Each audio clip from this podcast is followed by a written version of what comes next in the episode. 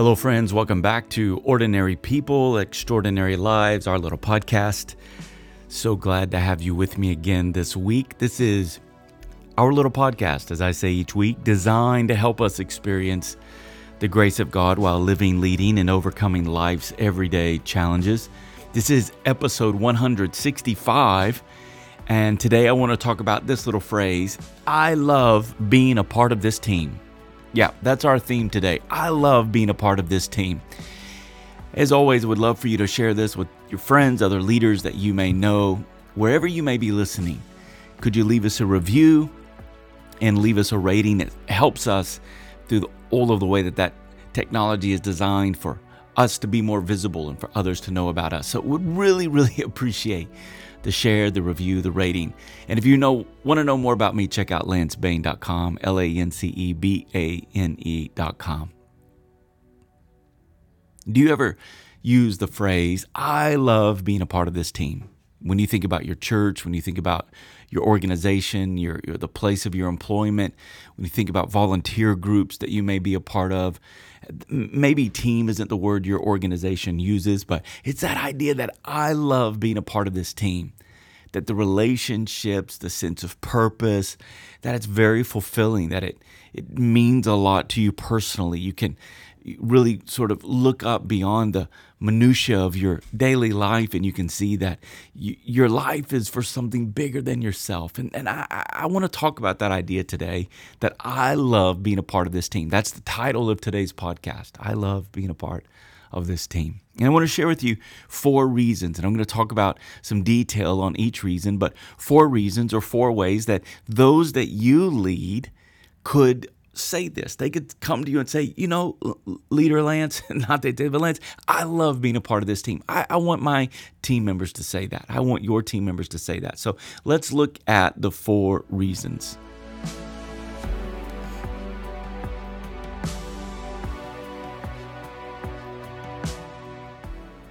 Reason number one that somebody could say, I love being a part of this team is because you and I, as a leader, reason number one, we love people more than paperwork. We love people more than paperwork. Yeah, look, paperwork is important, email is important, uh, communication and connecting to people and responding to emails and texts and meetings and all of that stuff is really important and it, and it has a valuable place have you ever been a leader, though, where you find that you would rather just sort of hide behind the computer screen and um, not attend that meeting? Or certainly if you're there, you're not present, you're not really listening as well as you can or contributing as fully as you know that you are uh, capable of doing it and, and really should be doing. And so it's important that we love people more than paperwork. I've met leaders who love paperwork more than people. I've been in times where I love paperwork more than I love people. Paperwork doesn't come with emotions. Paperwork doesn't come with baggage. Paperwork doesn't come with necessarily the, the type of person to person criticism. Uh, paperwork doesn't come with certain expectations that you get from from other people. The idea of paperwork is really uh, it's this idea that what I'm doing is uh, that doesn't involve people is is more fulfilling than that which I do with people.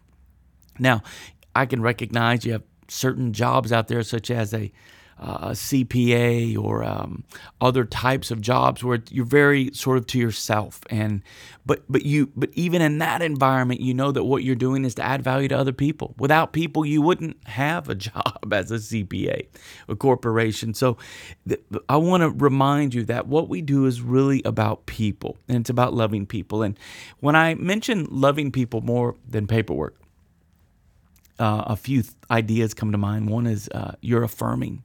You affirm other people. You go out of your way to intentionally and specifically communicate to people what you admire about them, what you love about them. You, you celebrate as specific as possible the contributions they are making to the environment, to your team, to your ministry, to your small group, to your organization. You affirm their values, you affirm their character, you affirm when they're aligning with the culture in their beliefs and in their practice and in their behaviors and in their values and in their follow through.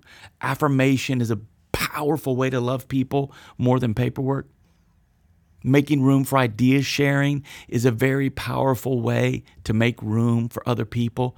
You welcome their ideas, you solicit their ideas, you even implement their ideas, you you not only hear and uh, solicit and implement their ideas, but you actually delegate and you give others who have those ideas authority and responsibility, uh, decision making authority, access to resources, everything needed to implement that idea and really experience the fruition of that thought and that creativity. Loving people more than paperwork, affirmation, open spaces, and welcoming of idea sharing with giving responsibility in that area.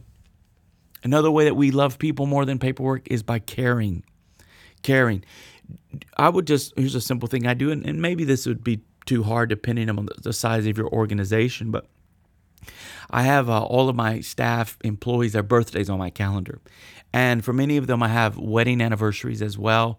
Uh, for some of them, um, I have the passing of parents on my calendar. So when something like that pops up, these are real powerful moments for people, emotional moments, memorable moments. I want to be a loving leader. I want them to know that, hey, you know, like just recently, one of our staff, dad had passed away a few years ago, and and I know he's listening today because he listens to the podcast every week. He tells me, so I love you, that person whom I'm talking about.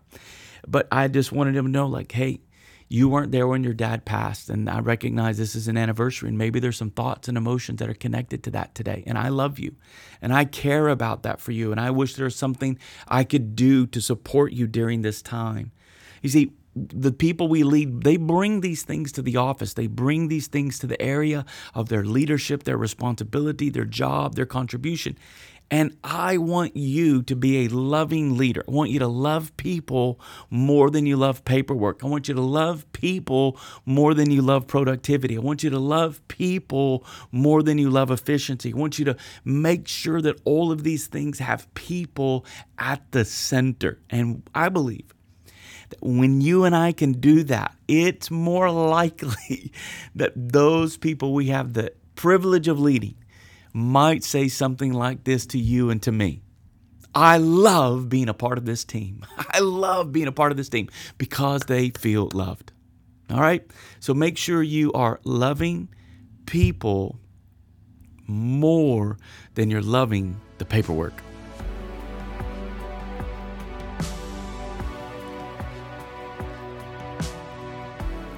Reason number two. Reason number two. And you know, we may only get through two of the four reasons this week in this podcast. And if that's the case, I'll pick up next week.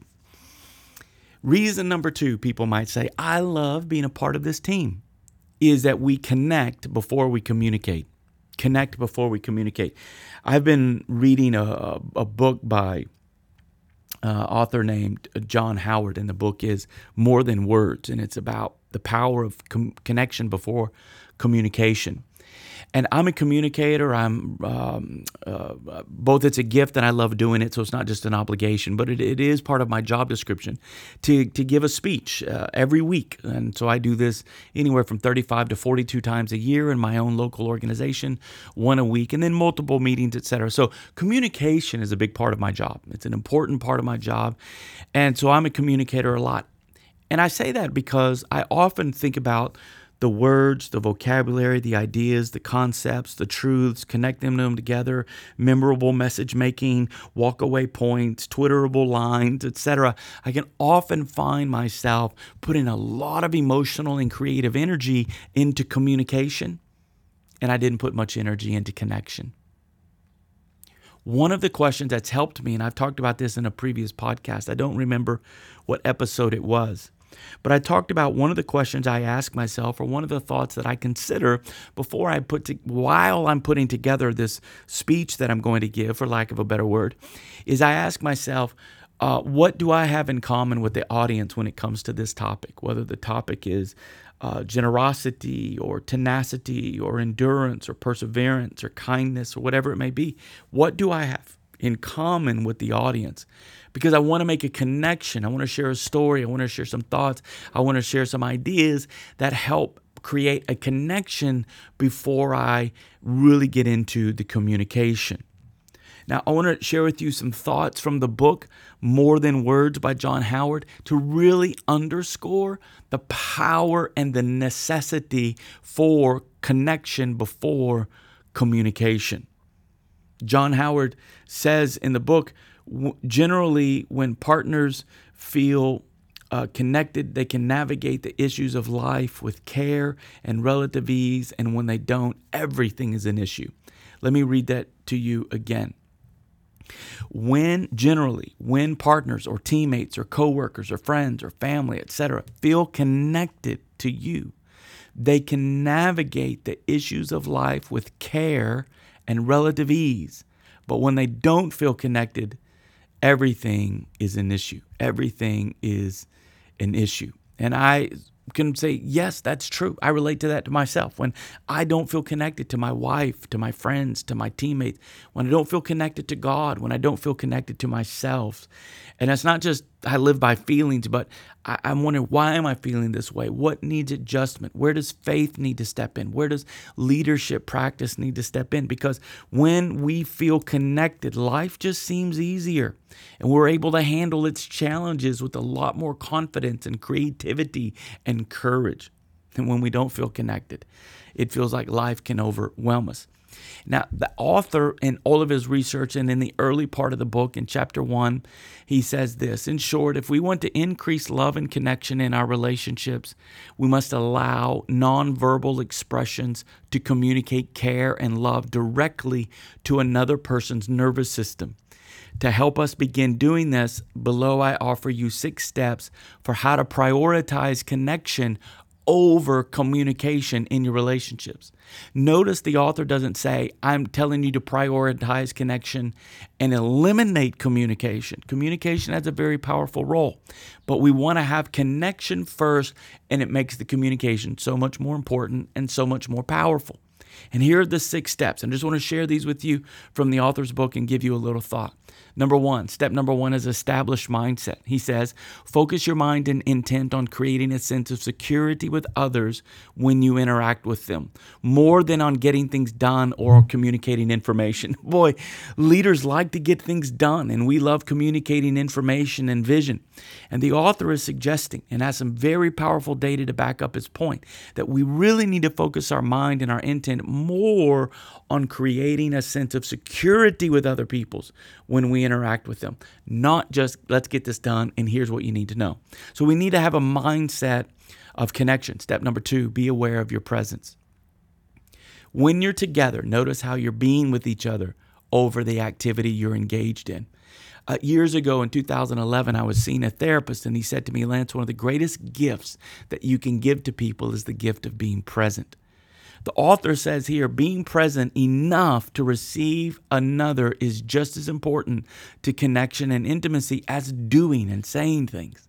Receiving includes noticing others, appreciating little things about them, making room for them in our presence physically and emotionally. Often I like to say to my wife at times, Wow, you look really pretty today. That's a true statement. I think she's pretty all the time but there are times I know that she's gone to some extra effort to really put on a special outfit for a special occasion.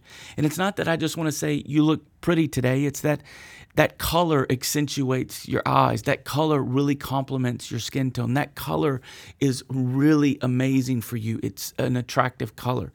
It's saying to my coworkers, I noticed that you went out of your way to be exceptionally kind by the patience with which you spoke to that person and the tone that you chose to use intentionally that was soft and gentle yet assertive. Being uh, aware of your presence in the presence of other people is very, very powerful. Step number three use connecting cues. We need to utilize nonverbals to communicate connection to another person's nervous system.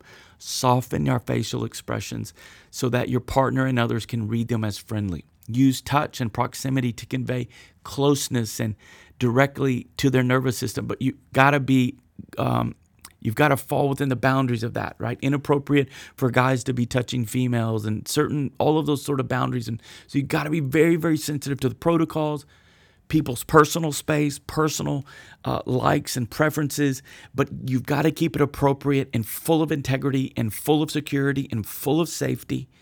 But you also want to use connecting cues.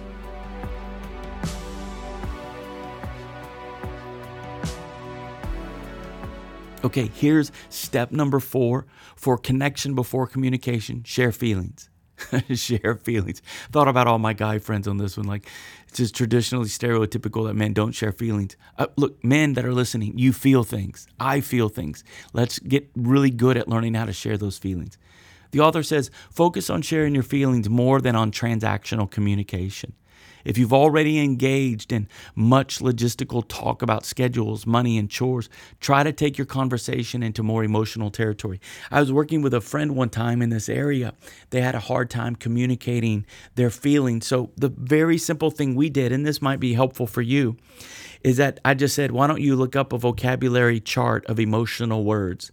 And each week, we'll get together and I want you to pick two or three words from that emotional chart.